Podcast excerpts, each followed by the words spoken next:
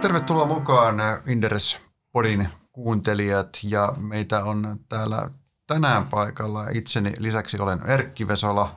Meillä on myöskin Viljakaisen Antti paikalla ja tarkoituksena on puhua teollisuusyhtiöistä, miten syksy on mennyt tässä koronamaailmassa ja sitten kurkataan myöskin vähän, että miten tästä noustaan ylös ja miltä tuo ensi vuosi näyttää nyt sitten tällä, tällä hetkellä. Ja Antti, koska meillä oli tuon Kinnusen Juhan kanssa konepajayhtiöitä koskeva podi ei niin kovin kauan aikaa sitten, niin tota, haluaisitko muutamalla sanalla kertoa pääsessä metsäpuolen yhtiöstä, miltä, miltä siellä, mitä siellä on viime aikoina mennyt ja miltä se maailma lyhyellä tähtäimellä näyttää? No metsäyhtiöt ei ole tästä koronatilanteesta, pois lukien painopaperisektoria, niin kärsineet – erityisen pahasti. Valtaosa metsäyhtiöiden tuotteista menee kuitenkin kuluttajien päivittäiseen käyttöön tavalla tai toisella, eli pehmopaperia, pakkauksia esimerkiksi, ja myöskin niin kuin rakentaminen on pysynyt kohtuullisen hyvällä tasolla, eli puutuotteissakin kauppa on käynyt suhteellisen hyvin. Et vaikutukset on jäänyt rajallisiksi, ei tietenkään niin kuin ilmakolhuja ole, ole selvitty, mutta toisaalta sitten on joitakin sektoreja, kuten esimerkiksi kuluttajakartonkipakkaukset, missä kysyntä on ollut tämän koronatilanteen ansiosta todennäköisesti jopa parempaa kuin se olisi ollut ilman sitä. Metsäyhtiötä on myöskin helpottanut todella paljon se, että metsäsektori ei kohdannut tätä koronakriisiä niin kuin lähelläkään suhdannehuippua.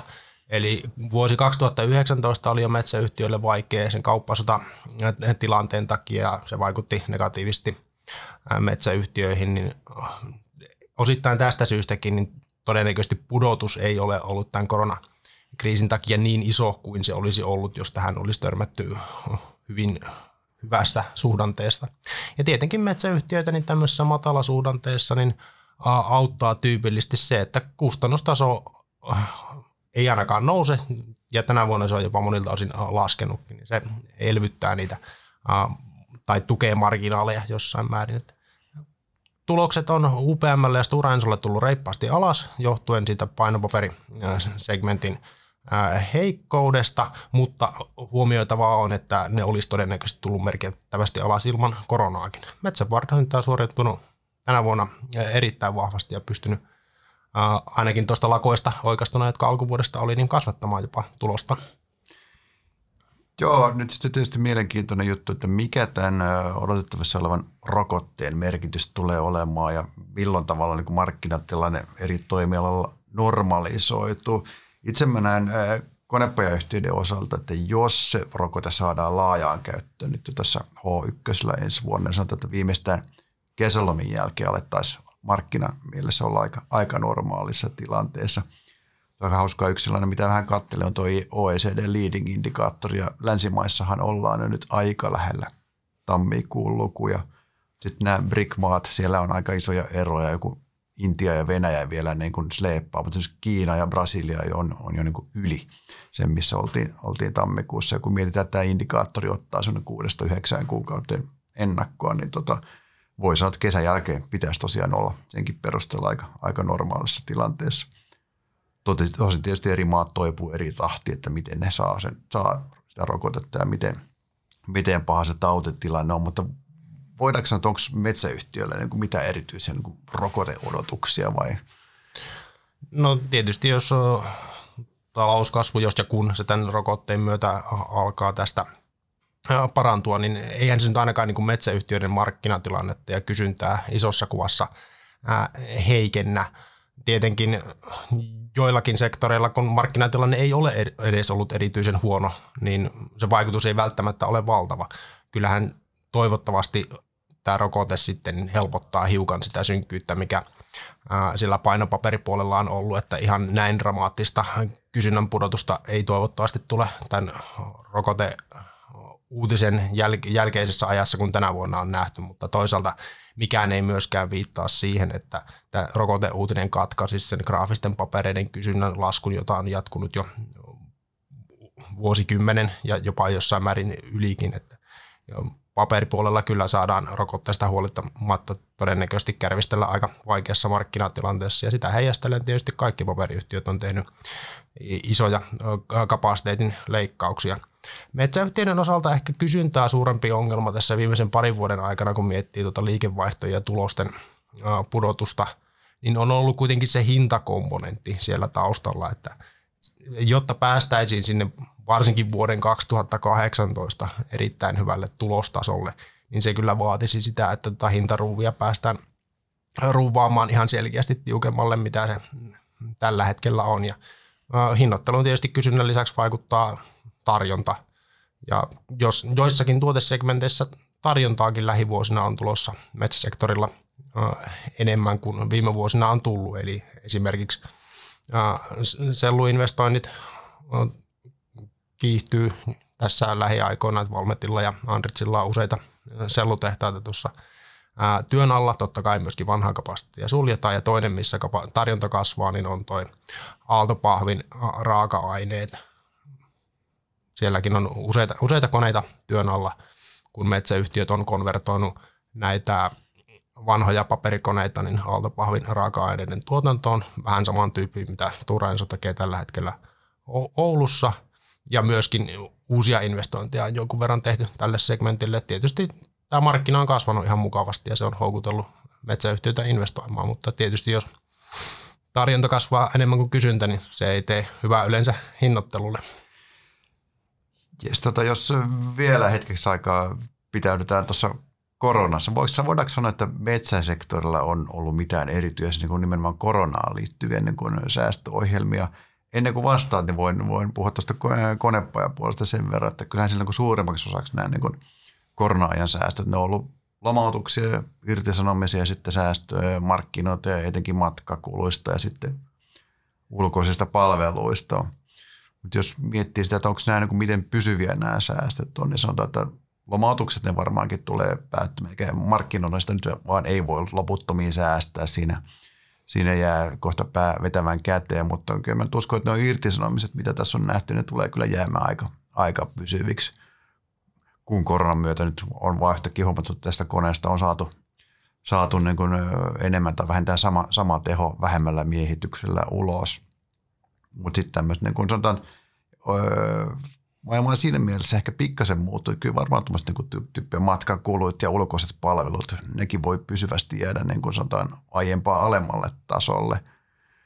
Ja se, että kuinka suuri osa noista nähdyistä säästöistä nyt on pysyviä, niin sanotaan, että joku tyyppiä teki perustaa. Kyllä mä uskon, että ainakin sanotaan 25-30 prosenttia ehkä noista säästöistä, mitä nyt tuossa vielä Q3 nähtiin, ne tulee, tulee muuttumaan pysyviksi, mutta tämä on tietenkin vain yksi esimerkki ja yksi arvio, mutta tota, miten metsäpuolella?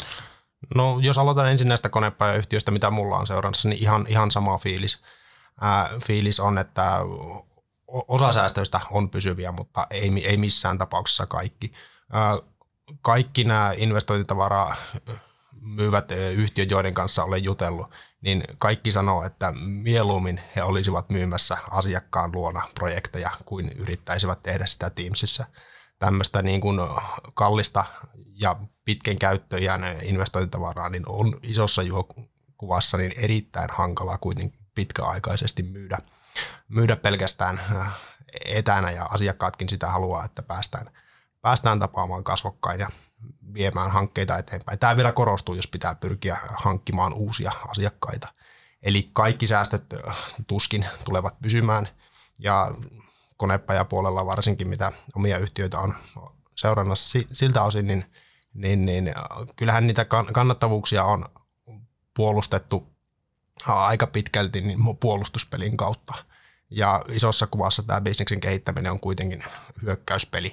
Ja se äh, transitio puolustuksesta hyökkäykseen, niin en usko, että se aivan täysin niin kuin sujuvasti tulee menemään. Että jonkun verran odottaisin kyllä lisäkuluja suhteessa tähän – tähän tämän vuoden tasoon. Metsäpuolella tilanne on ehkä siinä määrin erilainen, että tuommoiset niin matkustuskulujen osuus niin on aika paljon pienempiä, todennäköisesti markkinoinnin myöskin kuin, kuin, kuin konepajapuolella. Et en usko, että siellä niin kuin merkittäviä väliaikaisia säästöjä on, tai jos on, niin ne liittyy siihen, että kysyntä on ollut huono. Ja e, isossa kuvassa sitten, kun kysyntä palautuu, niin kyllähän sen niin kuin lomautetun henkilön mielellään ottaa töihin, jos sille on, on kannattavaa tekemistä ja sitä vastaan on liike, liikevaihtoa, että, että en näkisi sitä niin kuin huonona, että sieltä palautuu myöskin jonkun, jonkun verran kustannuksia, kun sitä vastaan sitten on, on toivottavasti liikevaihtoa. Mutta onnan tosiaan metsäyhtiöillä, niin äh, Stora Ensolla on todella iso säästöohjelma käynnissä. Se on tuota, äh, ollut jo, tai aloitettu pit, äh, reilusti ennen koronaa, ja sitä on useita kertoja äh, laajennettu. Metsäyhtiöllä on aika hyvä track record siitä, että nämä säästöt on pystytty pitämään noin ainakin niin kuin kulumielessä hallussa, mutta tietysti jos se johtaa siihen, että kaikki säästää ja kilpailu kiristyy, niin ei se välttämättä ihan samassa suhteessa tuloksessa näy. UPM on tehnyt myöskin, myöskin säästöjä, jotka liittyy etenkin niin kuin kapasiteetin hallintaan ja jossain määrin myöskin muiden, muiden niin kuin tukiprosessien tehostamiseen. Uskon, että niistä suurin osa on, on myöskin, myöskin pysyviä, mutta edelleenkin se elementti, että miten tämä kilpailutilanne kehittyy, niin vaikuttaa siihen, että miten suurella voimakkuudella niin säästöt näkyy kannattavuudessa. Metsäport ei ole oikeastaan tehnyt mitään niin kuin tämmöistä ohjelmatyyppistä säästämistä, että se on enemmän ollut jatkuvaa, jatkuvaa parantamista johtuen siitä, että heillä markkinatilanne on pääsääntöisesti ollut hyvä tai jopa, jopa erittäin hyvä. Että niiltä osin en, en usko, että heidän kustannustasonsa tulee laskemaan merkittävästi enää, enää tästä vuodesta. Tietysti metsäyhtiöllä on myöskin se, että se suurin tekijä, niin suurin tekijä on kuitenkin se raaka-aineen hinta ja puun, puun kustannusta. Puun hintahan on ollut tänä vuonna suhteellisen halpaa ainakin verrattuna parin, parin edellisen vuoteen, ja se on kyllä auttanut metsäyhtiöitä merkittävästi. Yksi mikä on aika hauskaa tosiaan, kun puhuit vasta vähän tuosta toimialoista, niin kilpailutilanne, niin tuntuu siltä, että siitä ei kukaan oikein sano yhtään mitään. Kävin niin isot konepajat läpi, niin niistä on oikeastaan ainoastaan kone on nyt puhunut tässä esimerkiksi Q3-raportissa siitä, että kilpailu olisi tiukentunut niin kuin tänä, tänä vuonna. Että ilmeisesti tosiaan niin kaikkien fokus on, on, on ollut siellä niin koronatilanteen hallinnassa ja kustannussäästöissä ja sitten niin kuin sanotaan, että uusia markkina-avauksia tai aggressiivista hinnoittelua tai semmoista sitä, sitä ei ole, ei ole niin kuin käytännössä tapahtunut, että, mutta ehkä tämä tilanne sitten normalisoituu joskus, joskus ensi kesän jälkeen, mutta – tältä osin tuntuu siltä, että aika, aika status quo tuolla kilpailu, kilpailumaailmassa. Oikeastaan ainoa, mitä nyt esimerkiksi konepajan puolella, mihin, mitä tuossa ympäristössä on enemmänkin tapahtunut, on silloin ollut aika paljon yritysjärjestelyjä, tämmöisiä, millä, mitkä nyt täällä päin näkyy, niin just niin, että Otis tuli itsenäiseksi tuolla hissipuolella, Thyssen Elevator meni pääomaan sijoittajalle. Siemens Energy, joka on Wärtsilän kilpaille, niin se potkastiin ulos – tai spinnattiin ulos konsernista ja niin edelleen. Ja tietenkin kotimaassa nyt tämä iso päällä oleva juttu on tällä hetkellä tuo kargotekijä konekreisi yhdistyminen, mutta siinäkin se läpimeno tuossa esitetyssä muodossa on, on vielä aika, aika epävarmaa. Onko sulla tuosta kilpailutilanteesta mitään uusia ajatuksia? No mitä noita yhtiöitä on kuunnellut, niin kyllä mulla on myös vähän, vähän se fiilis, että tässä tänä vuonna niin on keskitytty tai pitkälti kaivouduttu asemiin ja keskitytty siihen, että, että näissä niin kuin asemissa pärjätään sekä niin kuin asiakkaiden puolelta että, että näiden, näiden tuottajien, että pyritään selviytymään tästä tilanteesta, joka on vaikea niin hyvin kuin mahdollista. Ja ne uudet, uudet avaukset ja uudet asiakkaat ja mahdolliset muutokset, niin niitä harkitaan sitten tarkemmin, kun tilanne tästä stabiloituu ja alkaa toivottavasti toipua ja päästään, ää, päästään normaalimpaan toimintaympäristöön. Toi on vähän samaa, mihin, mihin tuossa äsken, äsken viittasin, että, että tänä vuonna on puolustettu, mutta isossa kuvassa tämä on kuitenkin hyökkäyspeli. Että kyllä mä odotan, että se kilpailu jossain määrin saattaa jopa monella toimialalla kiristyä tässä, kun palataan, palataan normaaliin ja niitä hyökkäysasemia pitää lähteä pikkuhiljaa, pikkuhiljaa hakemaan. Aivan. Jos sitten pikkasen yritetään ja tarkastellaan niin kuin, tai kurkata, kurkata ensi vuoden puolelle, sanotaan, että konepajassa on se, mikä on ollut tämän, tämän vuoden mantra on se, että asiakkaat on on lykännyt investointi. Lähes kaikki nuo isot konepajat on puhunut vaan, että asiakkaat lykkää investointeja, mutta ei ole peruuttanut niitä. Mutta tuntuu siltä, että joskus on melkein samat kummasta puhutaan, että jos projekt, joku projekti asiakkaalla menee mappiööhön, niin vuosikauseksi, niin ei sitten sillä ole paljon iloa, vaikka sitä nyt ei verrallisesti peruttaiskaan. Että, että tällä hetkellä, jos miettii konepainoja, niin jos mietitään, että tilauksia ei vielä niin kuin en, en ensi kesää tuu juuri ollenkaan, niin silloin voi sanoa nimenomaan laitevalmistuspuolella, eli tehtaissa voi, voi tulla vielä lisää, lisää sopeutustarvetta. Sanotaan, että noin syyskuun tilauskannat oli konepailla tyypillisesti semmoista reilua kuutta kuukautta, mutta tietysti pari poikkeus kone ja värre, se on sitten sanotaan 12 kuukauden molemmin puoli. Mutta kyllä se on aika selvää, että kyllä keväällä niin kuin uusia tilauksia tarvitaan tai muuten, muuten voi, voi tulla kylmä. Se on tietysti muistettava, että kyllä niin konepainot ja valmistustoiminta on, on pitkälti ulkoistettu ja omissa käsissä on se vaan se loppukokoonpano ja testaus ja sitten asiakastoimitukset. Eli sanotaan, että valmistuksessa ne volyymiheilahtelut on, on kuitenkin enemmänkin niin kuin alihankkijoiden ongelma, mutta tota, miten noin sun seuraamat konepajat, niin onko ne, miltä se näyttää tilauskannan riittävyys nyt sitten tuonne ensi vuoden puolelle ja miten hätäkädessä siellä on?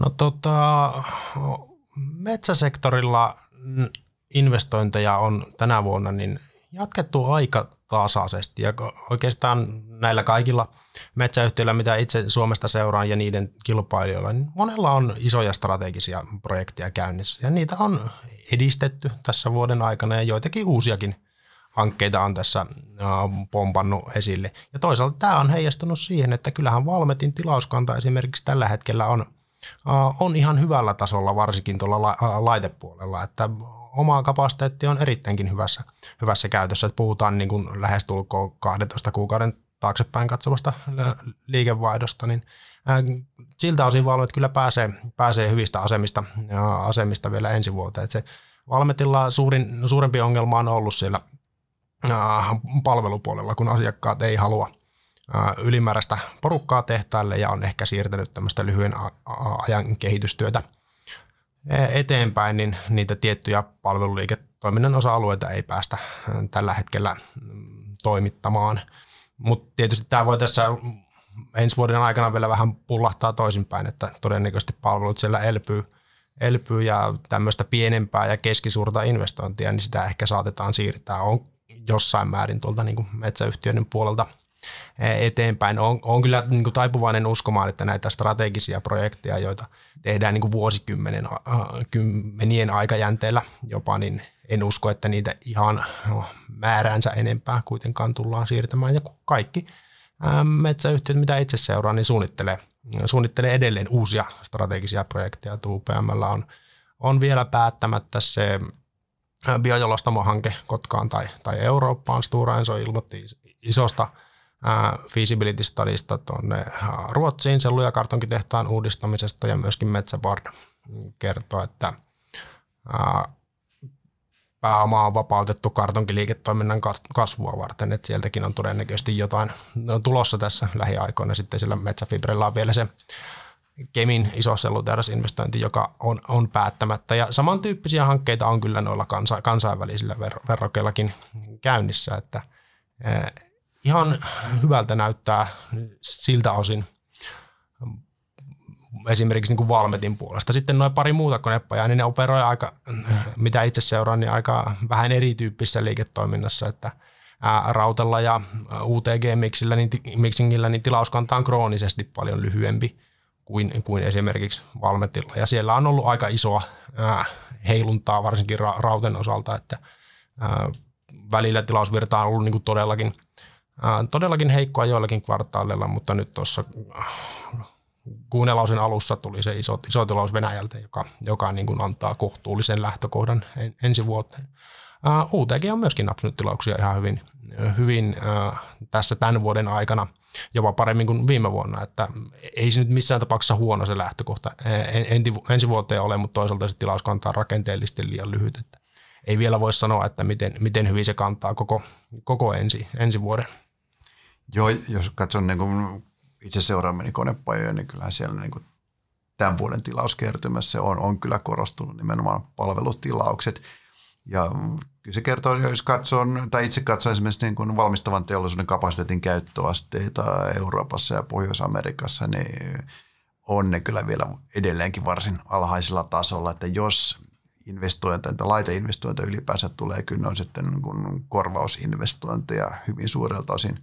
Ehkä, ehkä pieniä upgradeja, mutta kyllä mä näen, että kyllä se tilausten valtaosa jatkossakin tai se kasvu, kun sieltä tulee, niin kyllä se tulee tuolta palvelupuolelta, mutta sinällähän meidän, meidän ennusteissa esimerkiksi niin kun, kyllä tilauskertymä ensi vuonna kyllä se nyt kasvaa 12 prosenttia, mutta kun jos tänä vuonna tullaan alas 15 prosenttia, niin kyllä se mennään, mennään vuoteen 2022 saakka ennen kuin, ennen kuin päästään, päästään niin kuin, tai ylitetään vuoden, vuoden 19 taso, että ei tässä mitenkään niin kuin kovin tukevalla maaperällä vielä ole. Kyllä mä oon tuosta H, H1 ensi vuonna vielä niin kuin tilauskertymän osalta kohtuullisen, kohtuullisen huolissa, että siellä saadaan tulla nähdä negatiivisia yllätyksiä. Sitten niin kuin äsken totesin, jos tilanne kesän jälkeen sitten on normalisoitu, niin sitten, sitten alkaa se tilaus, tilauskertymäkin elpyä, mutta ei tässä niin kuin mitään vaarauhisignaalia kyllä vielä tältä osin voida, voida todellakaan,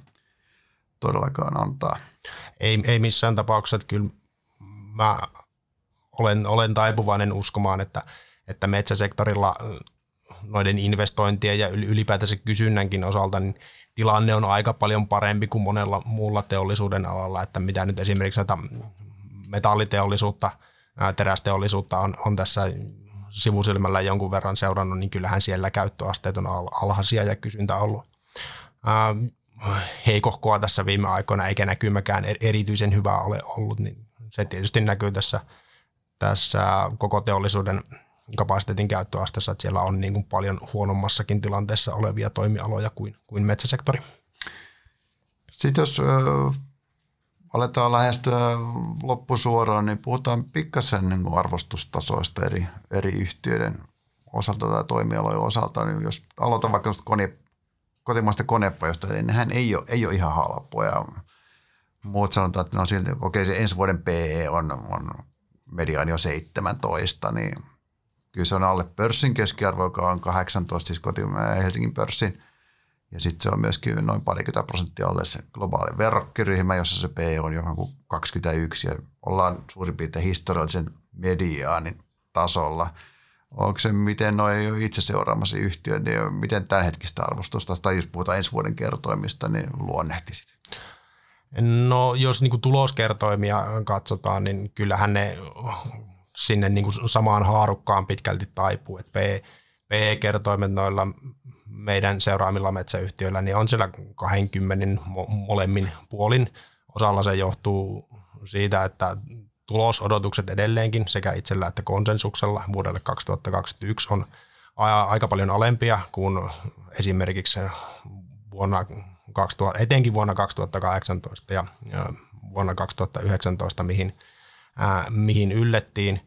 Ää, ja ehkä niin kuin Metsäpardon tässä jossain määrin poikkeus, koska se tällä hetkellä tekee hyvää tulosta, jota, jota myöskin markkinoilla arvostetaan. Mutta itse olen kuitenkin sen verran vielä vanhanaikainen ja itsepäinen, että en ole niin kuin, suostunut hylkäämään sitä, että price to book olisi relevantti kerroin tässä maailman ajassa 2020-luvullakaan metsäyhtiöille, jotka sitovat huomattavia määriä pääomia. Tietysti se price to book pitää yhdistää siihen, että mitä se, mitä se tase tuottaa normalisoidulla tuloksella. Että nämä PB-kertoimet äh, metsäyhtiöillä niin on siellä puolentoista ja, ja kahden välissä pääosin. Niissä alkaa yhtiökohtaisesti olla jo aika paljon äh, hajontaa riippuen siitä, että minkälaisia nuo taserakenteet on. Että esimerkiksi Stora Enso on ostanut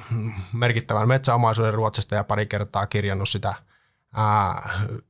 ylöskin vielä tässä. Toinen ylöskirjaus on tulossa tämän vuoden lopussa, niin se tietysti kohottaa taseen loppusummaa ja se, se että millä arvolla se metsä on siellä Stora Enson taseessa, niin sehän ei vaikuta yhtään liikevoittoon ja kassavirtaan. Eli kun sitä tasetta kirjataan korkeampaan arvoon, niin silloin pääoma tuottaa huonommin ja toisaalta sitten alempi price to book on, on, on perusteltu. Mutta anyway, palataan siihen aiheeseen, niin, niin, niin ollaan siellä niin kuin puolentoista ja kakkosen välimaastossa valtaosin. Toistaiseksi vielä niin metsäyhtiöihin ei ole tehnyt koskaan hyvää pitkän aikavälin sijoitusta sillä, että on ostanut yli 2x tasekertoimella metsäyhtiöitä. Itse asiassa siihen ei ole ihan hirmu montaa mahdollisuuttakaan ollut tässä viimeisen parinkymmenen vuoden aikana, mutta ne ajoittuu pitkälti sinne niin kuin vuoteen 2001, jolloin metsäsektorilla meni tosi kuumasti, paperimarkkina oli erittäin hyvässä hapessa ja sitten toinen tilanne, milloin olisi voinut ostaa yli kakkosta, niin oli tuossa 2018, kun suhdanne oli myöskin, myöskin kuuma. Eli ei tämä nyt niin kuin hirmu halvalta tälleen niin kuin konservatiivisin äh, tulkinnoin tällä hetkellä tunnu tämä metsäsektorin hinnoittelu, mutta tietysti tässä on jokerina tämä nolla, nollakorkoympäristö, että siitä olen niin kuin suhteellisen luottavainen sen suhteen, että ne metsäyhtiöiden pääomien tuotot ei, ei ihan älyttömästi pääse karkaamaan siitä niin kuin, no, 10 prosentin tienoilta pitkässä juoksussa korkeammalle, koska nämä uudetkin liiketoiminnat sitoo merkittäviä määriä pääomia ja toisaalta sitten kilpailu pitää niitä marginaaleja kurissa, että ne ei ihan helpolla leviä pitkäaikaisesti erittäin korkeille tasoille. Se melkein vaatisi sitten, että, että, että marginaalit olisi pitkäaikaisesti erittäin korkeita, että löytää jonkun tämmöisen ihan killeri-sovelluksen, kuten esimerkiksi Neste on tehnyt, ja saavuttaa siinä – globaalisti johtavan markkina-aseman, niin silloin niin kun se pääoma voi tuottaa erittäinkin hyvin pitkäaikaisesti, mutta ihan tämmöistä en niin kuin metsäyhtiöiden kohdalta näe tapahtuman lähiaikoina, vaikka kaikilla on ihan mielenkiintoisia tuoteavauksia. Ja siitä kun palataan tosiaan taas siihen pääoman tuotto- ja tasekertoimen, että jos tase jatkossakin tuottaa sen plus minus 10, 10 prosenttia yli syklin, niin ennen se on hinnoiteltu sinne ykkösen ja puolentoista väliin, näin niin kuin normaalissa olosuhteissa, kun riskitön korkokin on ollut suurempi kuin nolla, mutta tietysti jatkossa, jos, niin ei se nyt täysin mahdoton skenaario ole, että taset tuottaa suurin piirtein saman verran kuin ennen, ennenkin, ehkä vähän, vähän enemmän, mutta ei mitenkään massiivisesti enemmän – mutta se hinnoitellaankin kakkoseen. Silloinhan kun sen kakkosen ja tämän 10 prosentin pääoman tuoton kääntää toisinpäin, niin sieltä saa 5 prosentin tulostuoton, jos riskitön korko on nolla, niin kyllä siihen ihan kohtuullinen riskipreemio jää vielä, ää, vielä niin kuin osakkeen omistamisestakin tarjolle, että sinällään tässä niin kuin nollakorkoympäristössä en, en täysin mahdottomana näe, että se tasekerroin lipsahtaa, ää, lipsahtaa korkeankin puoleiseksi tässä niin kuin, pysyvästi. Joo, jos kone, konepajoista vielä jatkaa arvostusmielessä, niin tosiaan jos toinen niin kuin ensi vuoden se 17 PE ja EV-bitti 13, se saattaa kuulostaa joihinkin korviin ehkä pikkasen korkealta, mutta täytyy kuitenkin muistaa se suhdannevaihe, missä me ensi vuosi on, on vielä sitä toipumisen aikaa ja kyllähän niin kuin 22 tulosten odotetaan edelleenkin kasvaa semmoinen 15 20 prosenttia tästä, tästä vinkkelistä. Noi kertoimet on kyllä edelleenkin, sanotaanko kohtuullisen houkutteleva. Totta kai sieltä ihan koronakuopan pohjalta ollaan, ollaan tultu ihan, ihan kunnolla ylös, mutta ei se, ei se, ei se nousupotentiaali sieltä ole niin kuin kokonaan, kokonaan tietenkään karissa, mutta se täytyy muistaa, että kyllä nuo yhtiökohtaiset erot on, on tietenkin varsin suuria, josta pientä asisiltaa käyttää voidaan mennä vähän niin kuin yhtiötasolle, että Miten sun omissa yhtiöissä, niin onko sijoituskohden mielessä niin joitakin erityisiä suosikkeja ja toisaalta inhokkeja ja muutamat perustelut näille, näille valinnoille? No tota, niin kuin totesit, niin erot on ihan, ihan huomattavia yhtiöiden kesken. Tällä hetkellä meillä on ostasuositus tuolta elektroniikkateollisuuden puolelta Scanfilille. Siinä on yhtiö, joka on selvinnyt koronakriisistäkin erittäin hyvin, että tulos pysyy tänä vuonna jokseenkin vakana tai kasvaa ehkä inasen. Ja arvostus on hyvinkin maltillinen, että puhutaan tuosta niin kuin PE12 EV-bit alta, alta 10. Pitkässä juoksussa on kasvanut kannattavasti, tehnyt korkeita pääoman tuottoa. Kaikki niin kuin, laatuyhtiön kriteerit täyttyy, täyttyy Scanfieldin osalta viimeisen niin kuin, viiden vuoden ajalta. Sitten sitä voidaan keskustella, että miten pitkä sen trackin pitää olla, että laitetaan sinne niin kuin, laatuyhtiökategoriaan, mutta siinä on kohtuullisesti hinnoiteltu tai jopa edullisesti hinnoiteltu teollisuusyhtiö, jonka pitkä aikavälin näkymät on, on hyvät. UPMssä ollaan myöskin positiivisia johtuu pitkälti siitä, että ne isot investoinnit, mitä yhtiö on jo päättänyt, eli tämä Uruguayn sellutehdas ja Saksan biojalostamo on, vaikuttaa hyvinkin kilpailukykyisiltä ja niiden myötä siellä 2000-luvun puolivälissä niin on ihan ko- kohtalainen hillotolppa, kun nämä, nämä tuota investoinnit saadaan ää, ajettua, ää, tai ensin, ensin valmiiksi ne valmistuu tuossa H2 2022, jos korona ei niitä projekteja viivästytä, niin, ja sen jälkeen ne pitää ajaa ylös, eli tuolla 2025-2026 olla, ollaan siellä hillatolpalla, niin se on ko- korkeahko ja tuloksen laatu myöskin pitäisi parantua merkittävästi, kun sen tuloksen painopiste siirtyy paperiliiketoiminnoista tuonne kasvaville alueille, joissa yhtiön kilpailuasema on hyvä. Odotellessa saa näinä päivinä jo vajaan 5 prosentin suhteellisen vakaata osinko tuottoa ja tietysti UPMn träkki taaksepäin on ollut niin hyvä, hyvä että luottamus siihen, että tämä niin peruspeli säilyy erinomaisella tasolla, niin on, on varsin korkea. Mutta tietysti kannattaa tiedostaa se, että UPM syklinen, syklinen yhtiö, että siinä voi tulla kyllä tässä matkan varrella, mikä on aika pitkä, niin, niin, niin huomattaviakin heilahduksia ja parempiakin ostopaikkoja, mutta siihen, siihen hillotolppaan suhteutettuna kärsivälle sijoittajalle, niin pitkän tähtäimen tuotto-odotus on, on edelleenkin hyvä. Ja ehkä kolmantena nostaisin esiin niin kuin omista seuraamista yhtiöstä Valmetin. Valmetilla on korkea, korkea tilauskanta. Ensi vuoteen näkymä on, on siltä osin hyvä nousujohtainen track record.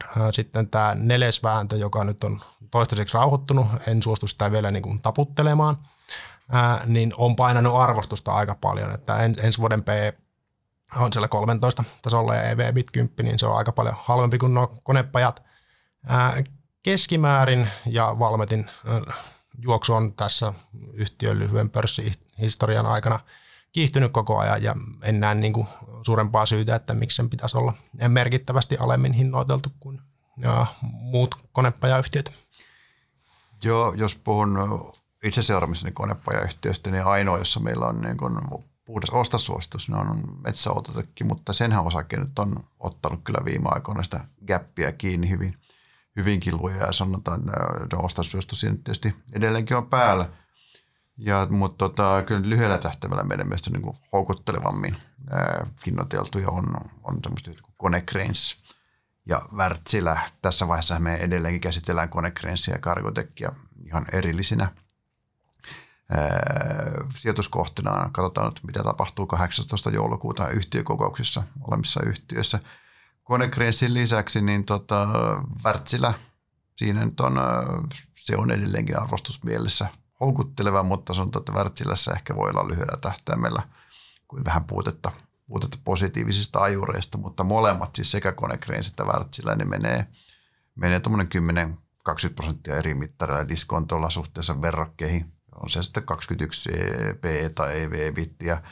Ja molemmissa myöskin tämä riskikorjattu tuotto, kokonaistuotto-odotus, jota, jota me myöskin seurataan tai käytetään primäärinä mittarina, se on, se on positiivinen. Tässä mielessä ne on, on kyllä ihan edelleenkin mun mielestä ihan, ihan niin kuin houkuttelevassa asennossa. Sitten jos miettii, ei, ei vielä puhuttu tässä inhokeista, mutta ei voi sanoa inhokki niin kuin yhtiönä, mutta arvostusmielessä kyllä niin kuin sanotaan, mitä mä en edelleenkään suostu ihan ymmärtää, mutta omista yhtiöistä on, on tuo kone – jossa ne arvostuskertoimet ne on erittäin korkeita, ne on erittäin tukevalla preemiolla ihan läheisimpiin verrokkeihin, eli Otisiin ja Schindleriin nähden. Ja sitten kun tämä, nämä korkeat arvostuskertoimet, ne ei mun mielestä vaan niin mätsää tuon keskivertoa hitaamman odotetun tuloskasvun kanssa, että sen takia mä en, en konetta, konetta kyllä niin kuin vieläkään salkkuun niin lähtisi, lähtisi hakemaan. Se, se on piikkasen niin ottanut, ottanut osumaan tästä sieltä 70 päällä ole, olevista niin kuin euro, euro, tai hinnoista, niin olla, ollaan tultu jo sinne alle johonkin 68, mutta tota, muuten varsinaisia semmoisia, joita suoraan lähtisin tyrkkimään pois, niin en, en identifioi se, että me pudotettiin Ponssessa tuon suositus myöskin, myöskin vähennä tasolla ja se oli vaan sen ehkä turhankin nopean kurssinousun seurausta ja sitten suhteessa siihen, että mitä, mitä nyt sitten muun muassa DR, sano, DR sanotaan odottaa ens, ensi vuoden kuitenkin metsäkonemarkkinan, globaalin metsäkonemarkkinan kasvun olevan edelleenkin kyllä aika, aika hidasta, niin näytti siltä, että on Ponssesta ne ajurit on tällä hetkellä, positiiviset ajurit on, on käymässä vähin, mutta miten Antti sun yhtiöistä, niin onko semmoisia, joita, joita vähän niin kuin karttaisit tällä hetkellä? No ei varsinaisia niin kuin inhokkeja yhtään. Näillä teollisuusyhtiöillä ei niin kuin ole yhtään myyssuositusta tällä hetkellä päälle, jos ei tuota kaivossektoria nyt tällä kertaa lasketa, lasketa niin kuin teolli, te, teollisuuspuolelle. Tietysti on, on niin kuin jo, joitakin keissejä, missä niin kuin arvostus on, on noussut aika korkealle. Esimerkiksi Stura Ensossa on tällä hetkellä vähennässuositus perustuen siihen, että se on jonkun verran kalliimpi kuin noin muut metsäyhtiöt ja, ja vaikuttaa, että konsensusodotukset on aika, aika positiivisia ensi vuodelle, kun huomioidaan, että sieltä niin kuin napsahtaa valuutoista ihan jonkunnäköinen vastatuli tulokseen ja sitten Oulun ylösajo nakertaa luultavasti ensi vuonna kannattavuutta, että nämä isot kartonki-investoinnit niin harvemmin on plussalla ensimmäisenä, ensimmäisenä vuonna.